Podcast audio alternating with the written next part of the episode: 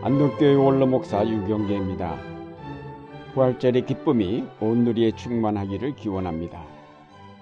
부활절을 맞이하면서 다시 한번 예수 그리스도의 부활을 생각해 봅니다.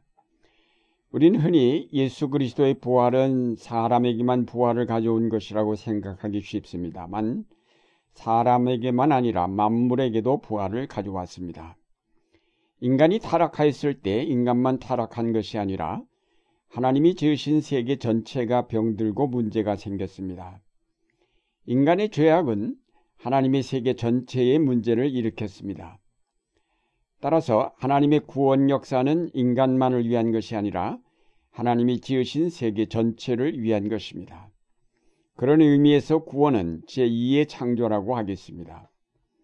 성경에 새하늘과 새 땅을 노래하는 것은 옛 하늘과 옛 땅, 즉 처음 창조된 만물이 못쓰게 되어서 그 만물을 새롭게 하신다는 뜻을 가지고 있습니다. 하나님의 아들 예수 그리스도의 십자가의 죽음과 부활은 단순히 인간만을 위한 것이 아니라 하나님의 피조세계 전체를 위한 것이었습니다. 우리는 그동안 이런 하나님의 구원 역사를 너무 나 중심, 인간 중심으로만 생각하여 왔습니다. 그래서 예수님은 나를 위하여 십자가를 지시고 내 대신 고난을 당하셨다고만 고백하였습니다. 물론 이런 개인적인 체험이 중요하지 않은 것은 아닙니다.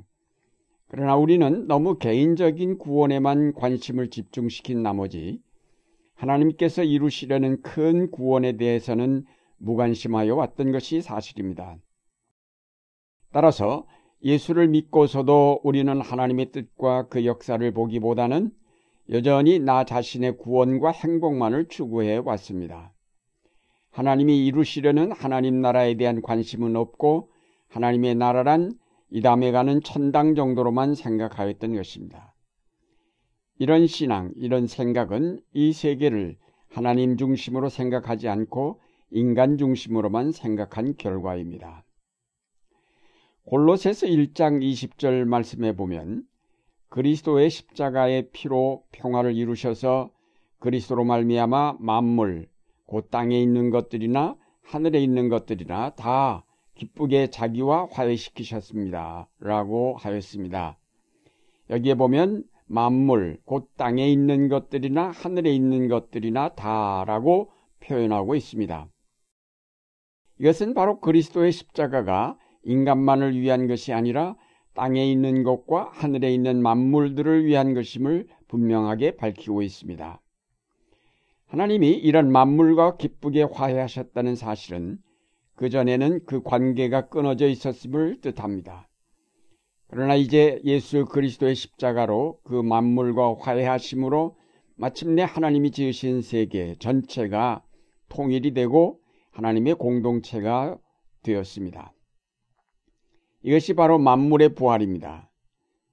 사람들과 마찬가지로 만물이 하나님에게서 떨어져 나갔기 때문에 신음하며 고통을 당하였습니다. 그런데 이제 그리스도의 십자가 구속으로 하나님에게로 다시 연결이 되면서 살아나게 되었습니다. 만물의 부활입니다. 하나님의 구원은 깨어진 하나님의 공동체를 다시 회복시키는 역사입니다.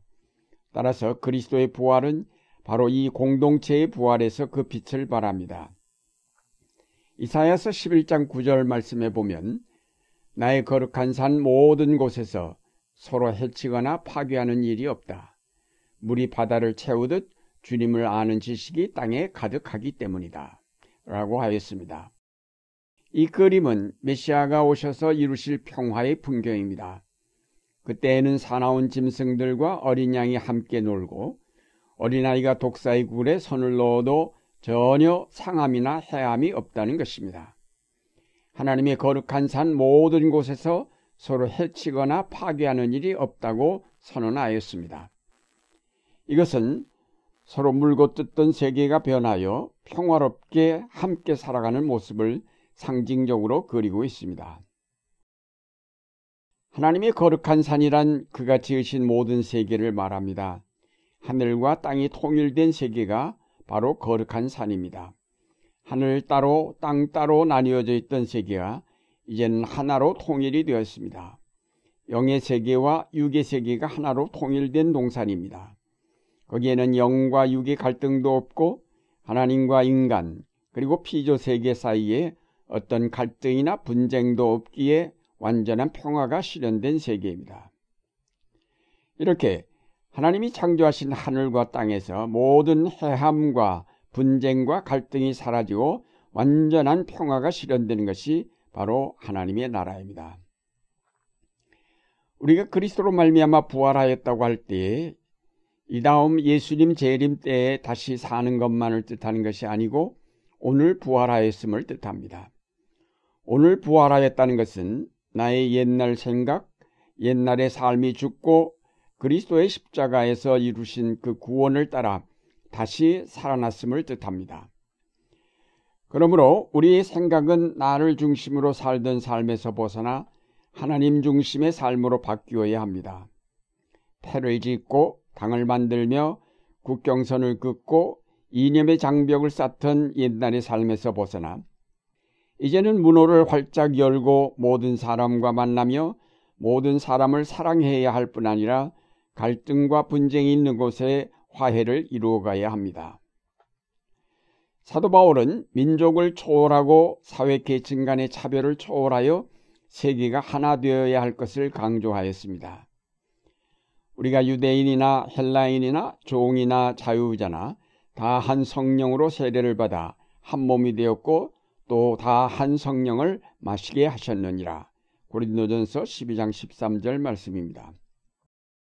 바울이 말하는 공동체란 민족을 초월하고 계층 간의 차별, 남녀 간의 차이를 넘어서서 그리스도 안에서 하나 되는 공동체임을 강조하였습니다.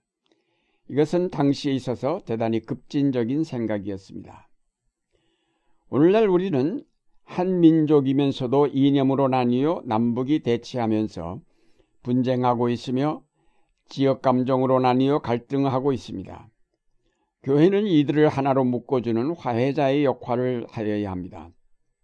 민족이 하나이기 때문이 아니라 그리스도 안에서 우리의 생각이 바뀌어 우주 공동체를 지향하기 때문에 우리가 하나라는 더 큰 생각을 가지고 나아가 이 갈등을 치료해 가야 하겠습니다. 사회 공동체, 민족 공동체를 회복하는 일은 바로 우리 부활한 그리스도인의 더 큰 사명입니다.